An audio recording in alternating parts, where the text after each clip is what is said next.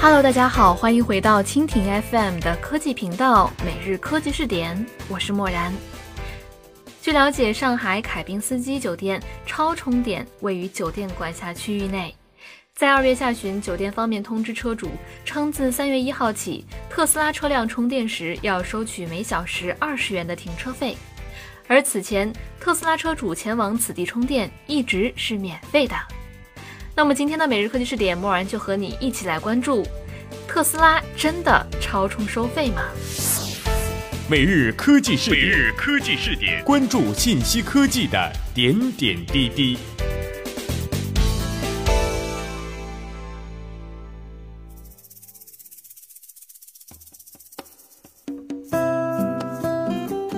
随着特斯拉保有量的增加，超充变得异常繁忙。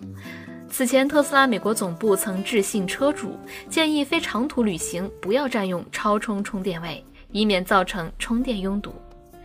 然而，近期呢，特斯拉的某些作为让人感觉，当初超级充电站永久免费的口头承诺，或许会成为一纸空谈。一位中国车主近日投诉称，特斯拉之前承诺的超充免费已经开始食言。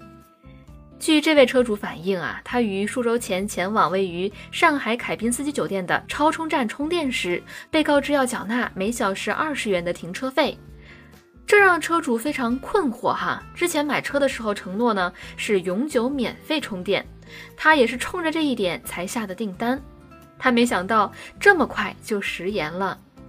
据了解，上海凯宾斯基酒店超充点呢位于酒店管辖的区域内。在二月下旬，酒店方面通知车主称，三月一号起，特斯拉车辆充电时要收取二十元每小时的停车费。而此前，特斯拉车主前往此地充电一直是免费的。为了防止社会车辆占用超充位置，酒店方面还树立了告示牌，要求非特斯拉车辆不得停放。然而，随着前来充电的特斯拉越来越多，充电站的效率和秩序也受到了影响。于是，酒店方面制定了这个收费策略。在多次致电特斯拉中国区四零零客服之后呢，呃，这个车主也没有得到满意的答复，称对方一直让其等待回复，但是却一直没有给出解决方案。根据这位特斯拉客服的解释呢，目的地充电桩是可以收费的。但特斯拉方面也会积极跟场地方协商，确保不会高额收费。但在超级充电站方面，由于是特斯拉自建，所以充电是否收费有绝对话语权。酒店这次的收费行为啊，据悉是特斯拉方面默认了。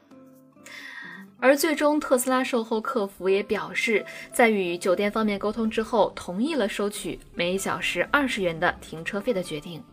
虽然收费并非是特斯拉官方的意见，只是酒店单方面收取的停车费，但是凯宾斯基酒店超充站作为特斯拉面向客户承诺的免费充电网络的一部分，在收费问题上，特斯拉中国有不作为的嫌疑。作为合作共建站点，特斯拉在与酒店方面自然有相关的条款约束。当酒店方面做出有损于客户利益、违背于特斯拉承诺的行为时，特斯拉呀有义务出面解决此事。这次充电收停车费的事件，可以从侧面看出特斯拉在超充网络合作上存在的优柔寡断。而由于凯宾斯基充电点是很多车主比较近的一个超充点，所以它收费的问题呢，也是一度困扰着大家。买车的时候说的很好听，现在出了问题也不给解决，很多车主认为责任全在特斯拉方面。其实，特斯拉在全国还有很多个位于酒店内的超充站。酒店方除了免费提供场地外，施工成本与后期的电费都由特斯拉方面承担。据特斯拉人士透露，凯宾斯基酒店方面称，如果不开始收费，则要终止充电站合作。可是，一旦开始收费呀，也会大大削减充电车流量，合作呢，等同于变相终止。如果是为了减缓拥堵的这个充电秩序呢，可以设置两小时免费充电时间。对于特斯拉 Model S 来说，即便从亏电开始充，两个小时也完全可以充满。但如果说从一开始就收费呀，这显然是非常不人性化的。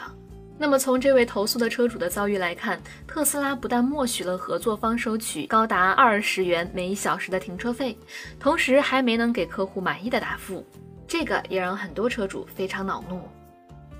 根据充电网的 APP 显示，目前呢，上海一共有九个超级充电站，其中有两个位于 G 十五沈海高速以西，一个在嘉定安亭，一个在青浦米格天地，离绝大多车主的距离都很远。资源分配也不合理，这个是超充的主要问题。而五宝路、金钱豹、虹桥店三处充电站也都位于中环之外，而且因为充电桩的数量太少，排队的情况也时有发生。在闸北区金茂府充电站也只有两个充电桩，但近期也一直处于一个断断续续的维护之中，并且只开放到晚上十二点。实际上，这个充电站离市区呢非常远。最后，对于浦东的车主来说，只有三个超充站，一个位于金桥店，六个桩，长期排队，非常繁忙哈。另外一个呢是靠近中环的盛大天地，长期被特斯拉专车司机霸占，因为啊靠近浦东机场。还有一个就是位于陆家嘴的凯宾斯基酒店充电站。所以说，对于上海的近三千名车主，尤其是居住和生活在浦东的车主来说，去超充充电站非常困难。但如果在目的地充电站充电，则时间会长达七到八小时，这个显然又是无法忍受的。好了，关于这个话题，我们就说到这里，感谢你的收听。如果你喜欢我们的节目，可以点击屏幕上的星星来收藏我们的节目。默然在声波的这边依然非常感谢你的关注，同时你的观点、意见和建议也可以通过微信的公众账号“直播互联网”来和默然联络。